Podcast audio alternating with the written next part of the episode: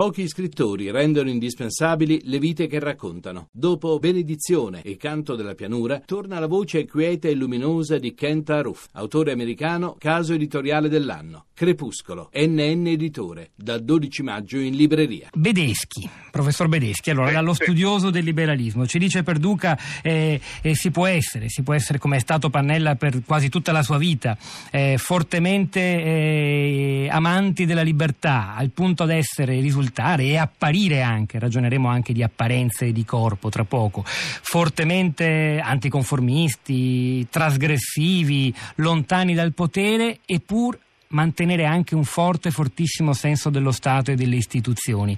E lei concorda con questa visione di Pannella ed è un po' un unicum nella nostra storia? No, io concordo parzialmente. Io distinguerei nella nella figura e nell'azione di Pannella eh, due aspetti, per così dire. Eh, un aspetto eh, di grandissima importanza, liberale, e un aspetto eh, che di solito viene chiamato libertario.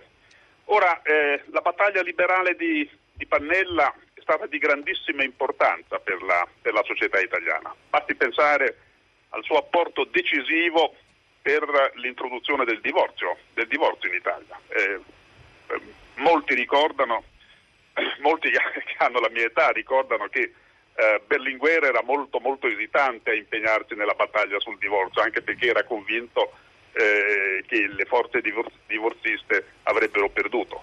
Eh, mostrava con ciò Berlinguer una, dire, insomma, una, un, una, scarsa percezione dei profondi mutamenti avvenuti nella, nella società italiana. La spinta di eh, Pannella fu decisiva per, per arrivare al referendum e per vincere, e per vincere il referendum. Eh, questo è eh, un esempio, forse l'esempio più luminoso, della battaglia liberale di Pannella, perché non c'è società liberale senza diritti, eh, senza diritti eh, civili, eh, eh, senza la possibilità per l'individuo di scegliere liberamente circa la propria, la propria vita.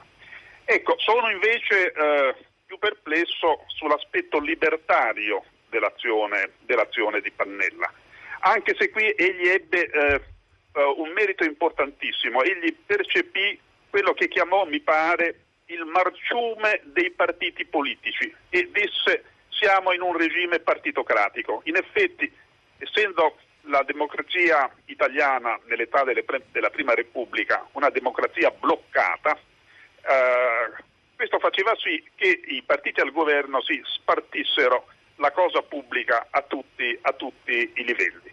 Eh, Pannella criticò aspramente e giustamente tutto ciò e eh, denunciò anche eh, la struttura eh, pesante eh, di questi partiti. Il Partito Radicale era un partito invece leggero, affidato, affidato al, volont- al, volont- al, volontariato, senza, senza, funzionari e così via. Ecco, ma tornando all'aspetto libertario, io credo che qui invece eh, Pannella abbia sbagliato. Quando per esempio eh, assunse un atteggiamento garantista verso le Brigate Rosse, eh, ricordo per esempio eh, i, i suoi incontri nel carcere di Trani con i cosiddetti compagni assassini, eh, credo che eh, in questa faccia libertaria rientri anche il suo antinuclearismo. Eh, il referendum eh, appoggiato da Pannella e poi fatto proprio da Craxi per l'abolizione del nucleare in Italia, secondo me è stato un gravissimo errore perché l'Italia era circondata da centrali nucleari in Francia, in Svizzera e così via e si privava di una fonte energetica che si sarebbe poi rivelata fondamentale negli anni successivi. E siamo meno inclini di un tempo alla partecipazione politica, quindi forse anche per questo le grandi battaglie eh, di Pannella facevano meno presa di, di un tempo.